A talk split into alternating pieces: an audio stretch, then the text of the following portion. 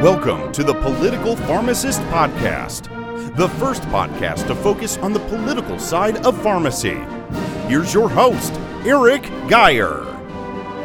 Welcome, Political Pharmacist Podcast listeners. I'm your host, Eric Geyer, and with me today I have Dr. Carly Floyd. Dr. Floyd is a clinical pharmacist and residency director at Southwest Care Center in New Mexico, clinical director at University of New Mexico AIDS Education and Training Center, and she also graduated from pharmacy school at the University of New Mexico. So go Lobos! Welcome to the podcast, Dr. Floyd. Thank you so much for having me. Hey, the pleasure is mine because we're going to talk about something that we're both passionate about today, and that's actually HIV care, and specifically a lot about the new drug Cabenuva, which has had some issues recently when it comes to, well, like everything with pharmacy, just getting it to patients. So that's why I really wanted you on here. Is there was a topic that kind of brought us together, and it was the Cabenuva over a group we're in with uh, HIV, the American Association of HIV Medicine, which we're both accredited through. Can you kind of discuss some of the issues that we're seeing with getting this medication to patients in the HIV community? Yeah, totally. There are a lot of issues. Super exciting medication. I love it so much and can barely get it out there. Um, but I think the big issues that we're seeing with long acting injectables in general is how to get it paid for just to start. And, you know, people may qualify, they may, you know, fit all the criteria for who should have this medication, but then there's the navigating of is their insurance going to cover it?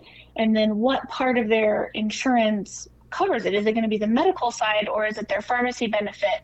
And how do we acquire the medication for the patient? And I think that's been the biggest struggle that people are having. That people I've talked to, people through the community that we connected in, um, it's just how can we get this covered and why is this so complicated? We're at one of the two big specialty um, HIV clinics in in the state of New Mexico, which is sounds like a we're the biggest ones, but New Mexico is a small state. But we're the, one of two, and we have six people on Cabenuva, and it's been approved for a year and a half. So that kind of tells you that it's really challenging to get people access to this medication.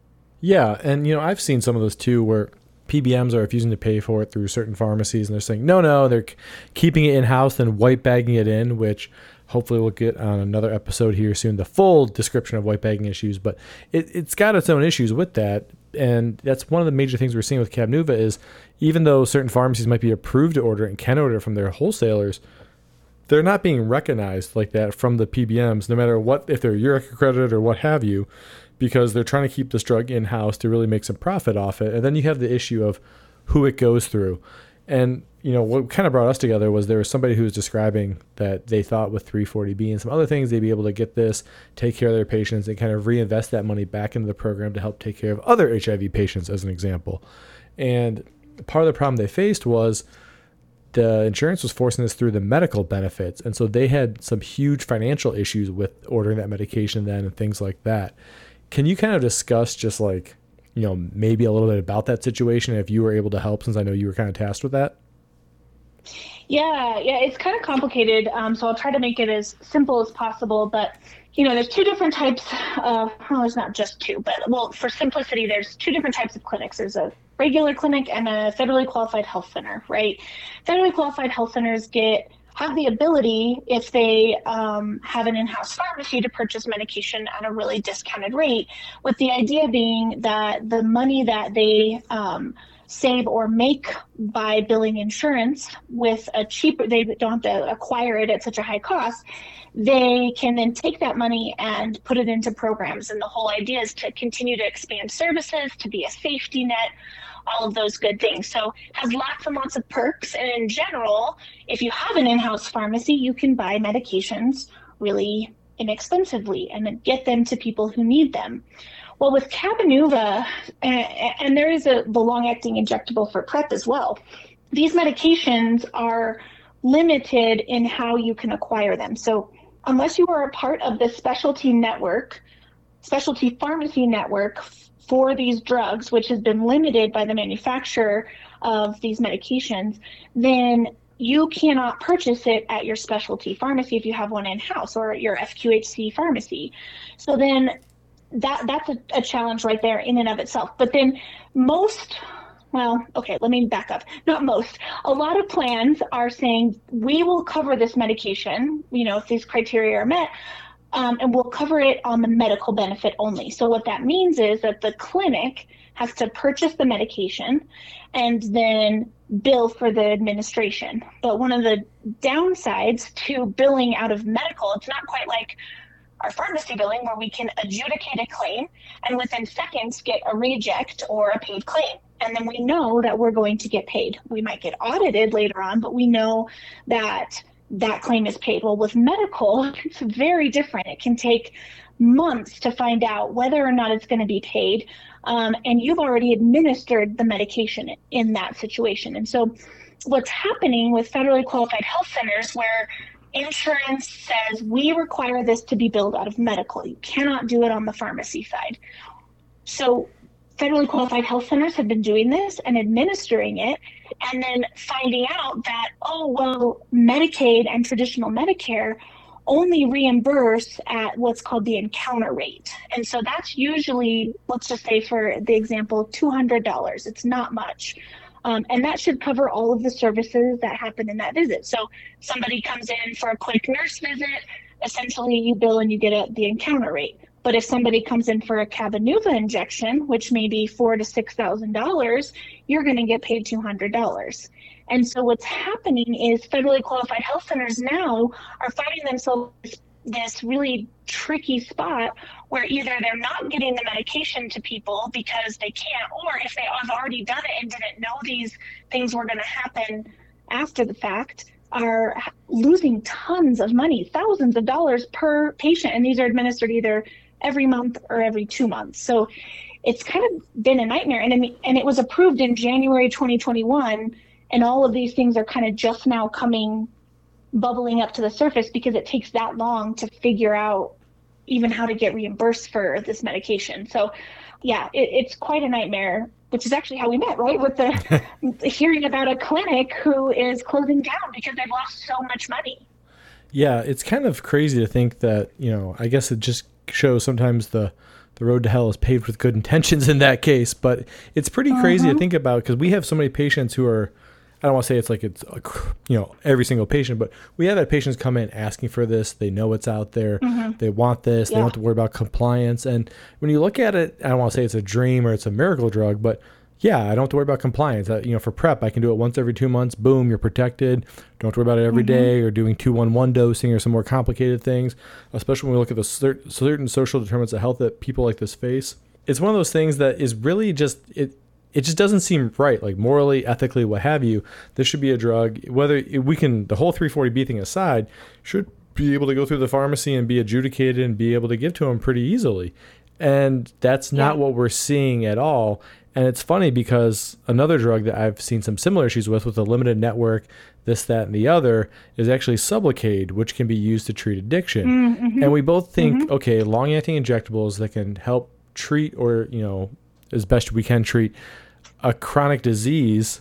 Why are we balking at this so much? Now, granted, if you were to say go the yeah. pill route, do this, and there's some other prior auths, I can understand that, but that's not what's happening, right?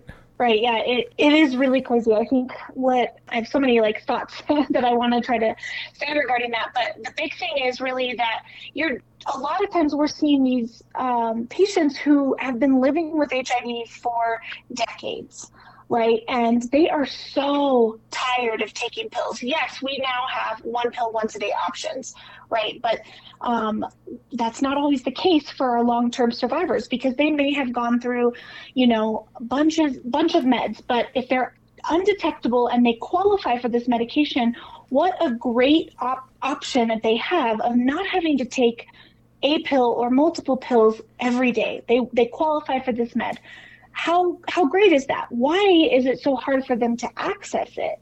Um, when we can access other things, I mean, there's there's access with the Ryan White ADAP programs, which we could get. But part of the issue there is you can't, uh, at least in the state of New Mexico where I am, the ADAP program can't even purchase the medication to be able to supply it to to patients because they're not a part of the limited specialty pharmacy network. And so there's just this big problem that we have and people aren't getting it. And then when we think about long acting injectable PrEP, we're trying to get PrEP out to people. We know, you know, I think it was like 2019, only 23% of people who are at risk for HIV are getting PrEP. And we're trying to get it out there and we're trying to reach people who um, aren't having access to this, specifically Black, African American, Latinx populations. And now we're just going to, I think, increase that gap even more because it's so hard to get. And it's really going to end up being for the people who have really good insurance um, and can navigate the system.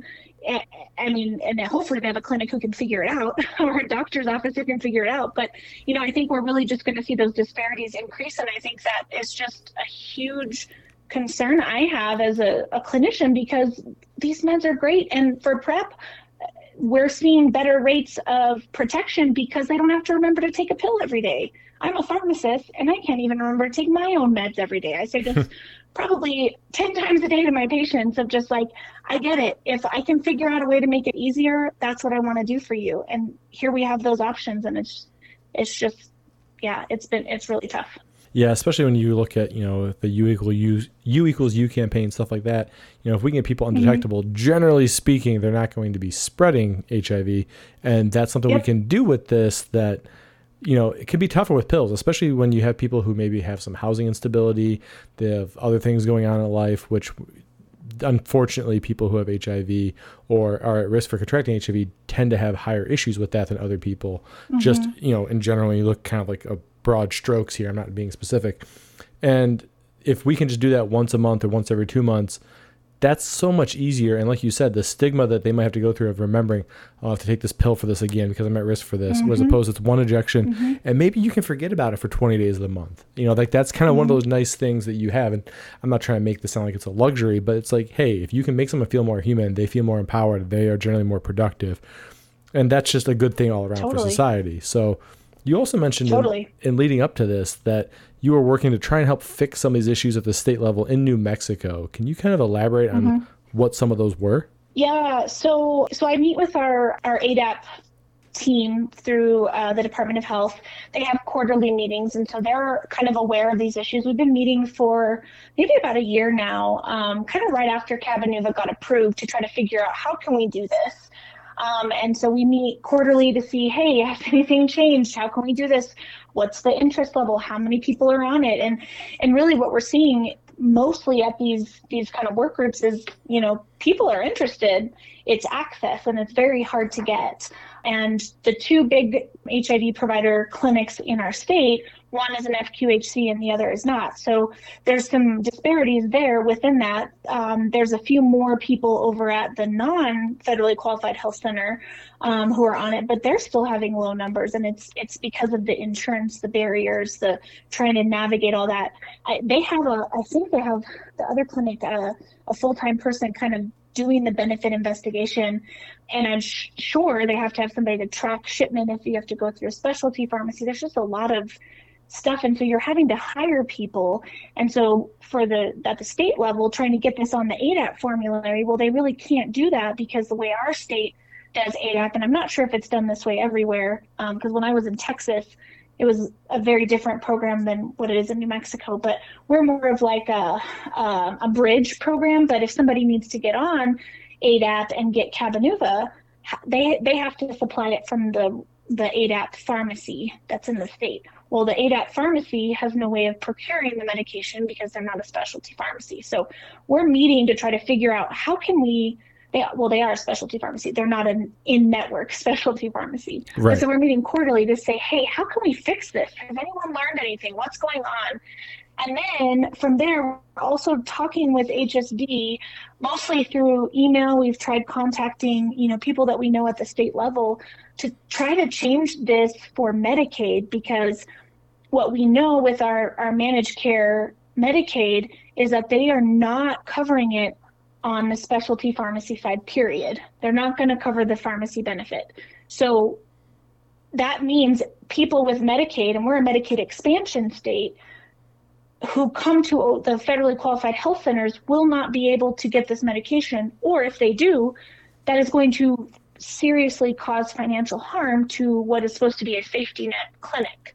And so, you know, just thinking about the few people that we have and the amount of money that we have had to write off for the few that have um, Medicaid, I mean, it's not sustainable. And so that's what we're really trying to do is shed light on this issue to HS with HSD because you know, as far as they're that well, it's covered. It's covered on the medical benefits. Yeah, well, but that is really a huge population of the people in our state with HIV go to a federally qualified health center. I don't know if it's half or what it is, but you know, that's a good chunk of people who could potentially access this and will not be able to. So we haven't made strong progress yet. We're trying. Um, but talks are happening. People are starting to understand, and, and we're even trying to tell patients now who are really wanting this and have Medicaid and can't get it. We put it on hold at our clinic um, to contact HSD and let them know how this is impacting them and seeing if maybe that can make a difference. So.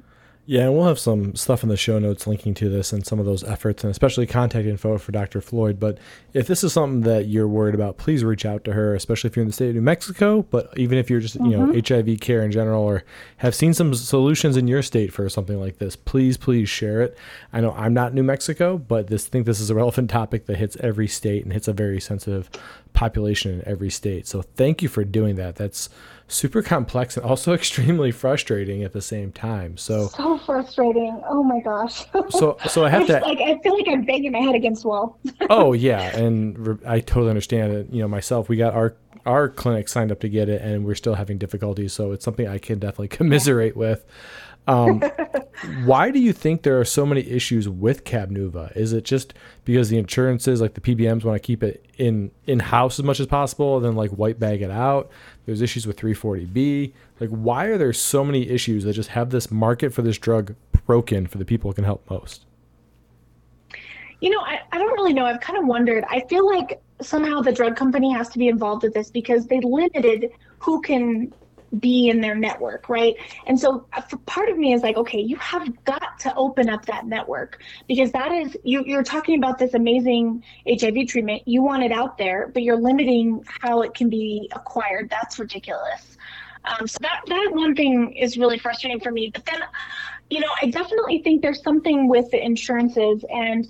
You know, in New Mexico, we're not seeing a lot about white bagging because a lot of the plans aren't letting it go through pharmacy benefit, which is a really strange. I kind of expected to see more of that, kind of like like we talked about earlier with Hep C. You know, we uh, when we were right. talking before the show, uh, with that being required to go to a specific specialty pharmacy that's within the you know the insurance's special pharmacy so that the money stays with them and you know that's kind of what i expected but that's not really what's happening it seems like there there's something going on behind the scenes um, and interestingly, I was at the National Latinx Conference um, in March that was here in in, in my city, um, and the the ViiV reps uh, were there, and they had like a luncheon to talk about their injectable prep and how amazing it is, and talk about the fears that people might have and really trying to reach the Latinx population and getting it out there.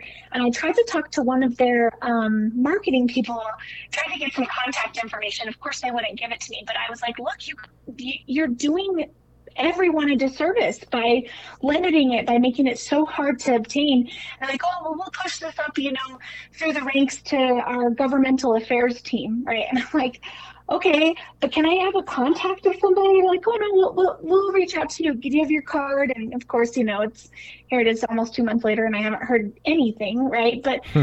that's what I, I think there's something within the drug company as well. And that's really frustrating to me because you're you've got such a great medication. We're decreasing rates of HIV by 68% or 89%, depending on what um, you know study you're looking at and, and what population is being affected and we're not going to be able to access it as easily as we we should um, so i don't know. My my i got a little maybe a conspiracy theory that there's something going on with the manufacturer.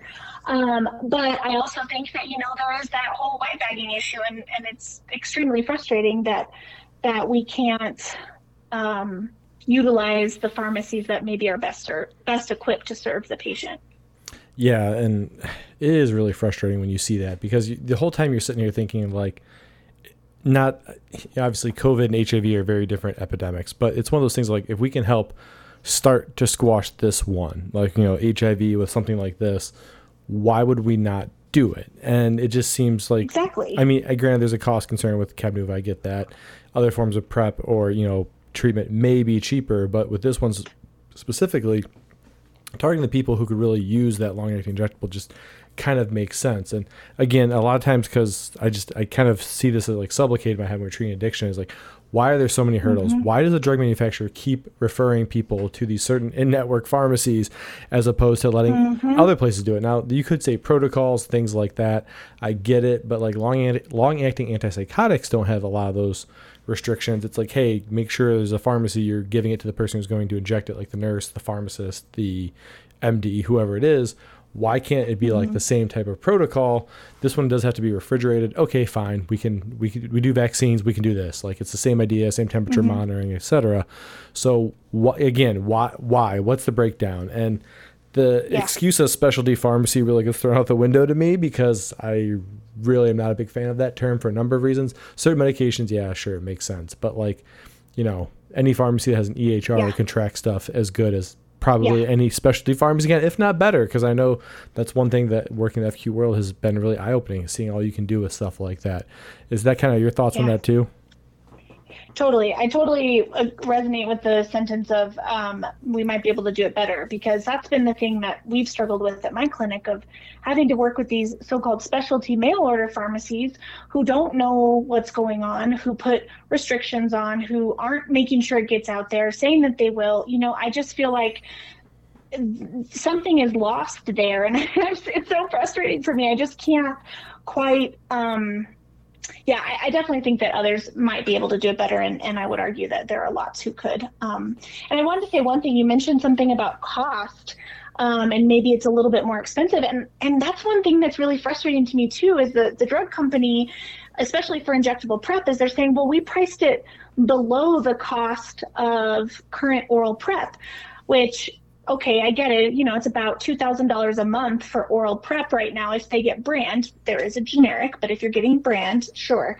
And I think that around the the cost of the injection is like 3700 So essentially it's the same cost. So to right. me, when I'm thinking about cost, I'm like, well, this has better data because you don't have to worry about taking a pill, not necessarily because the medication itself is superior, but the mechanism is superior and yet we're limiting it and saying, oh, well, it's a cost, and oh, well, the, I, I don't buy that because I'm seeing the costs in front of me, and I don't think that cost is really the issue. I feel like there's, you know, contracts and stuff that have been worked out, and, and that just makes it um, something that's just, there's disparities, and we're not going to get it out where we need it to. So. Yeah, and yeah, that's really frustrating. Like, yeah, we made it competitive. You're like, yeah, about like five bucks, and then you have limited network, so yeah. it's really even competitive. that's mm-hmm. a whole a whole different discussion about drug pricing here, especially when we know that the Truvada itself, some reporting from the New York Times said it costs as little as five dollars a month to make that, and you're looking at prices mm-hmm that are exponentially more than that for the brand name. Now there's multi-source generic out, so it has come down quite a bit, but still, you know the Descovy is not mm-hmm. that much more expensive to make, and it's still about, I think it's like twenty. Yeah, you said like 2,000, 2,100 bucks a month retail cost for that. So that's yeah. pretty, pretty, yeah. pretty ridiculous. So. Um, it, yeah, it's ridiculous. All the cost of meds in general is ridiculous, but yes. yeah, and uh, even as pharmacists who get paid off them, we still agree. So that's kind of ironic. Mm-hmm. Um, before I ask the two questions I ask anyone, is there anything else you kind of wanted to comment on this situation at all with Cabenuva and kind of what's going on? Yeah, I just think that um, you know I'm really glad we're talking about it. I think it needs to be talked about more. I don't think a lot of people really understand what is going on, and you know the everybody's hearing about this new injectable prep. Everybody's heard about the long-acting injectable HIV med. Um, and I really think that that we should talk about this more. And so if you're finding that this is something happening in your state, your city, wherever you are, I think that we need to have these conversations more and and push back and say, no, this isn't okay. You know, we talk about ending the HIV epidemic, and we just passed 40 years since HIV and, and AIDS really hit our country. And so, you know, I, I feel like we have to as pharmacists really stand up and and say this is not okay. We can do better and we should do better and we should get this out there. So i'm just really thankful that we can talk about this and hope that uh, this will spread some awareness and, and people will uh, start uh, making some changes maybe at their state um, and maybe hopefully across the country soon too. Yeah, and I'll share some links with some way people want to get involved or kind of learn more about this with some of the HIV advocacy groups and stuff like that.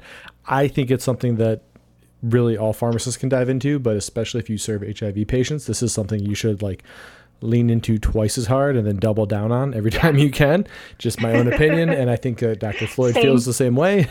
um, so, yeah, I'll definitely have some links in the show notes. So, but I can't let you go, Dr. Floyd, Awesome. without asking you the two questions I ask everyone, and they can be related to this topic or different. But if you could change Okay. one thing about pharmacy that is not a law, what would it be?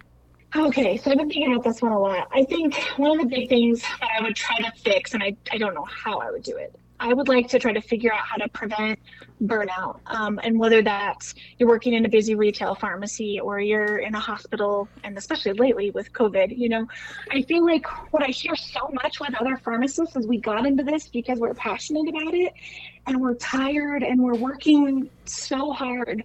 Um, and and I just want to fix that. I don't have an answer, but that is what I would want to fix is how to prevent burnout and find that magical formula or, you know, have some changes in, in how we do business so that, uh, you know, we could continue doing what we do. Cause I think we, we are really valuable. I really believe in our profession and, and I just, it breaks my heart to see people and even myself when I get really tired and burnt out because I put in, you know, 60, 70 hour work week and I'm not getting paid for that. Right.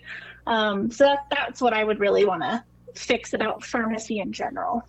besides reminding me that I just needed to go follow up on another email right now when you said that, I, it's ironic because I've seen a number of pharmacists just step away either partly or f- completely from the profession or from healthcare in general. And I've even seen some make the move over to real estate, which I do have some small holdings in myself, but you know, talk about an ebb and flow job with like, you know, it's all on you every day to like get your paycheck in.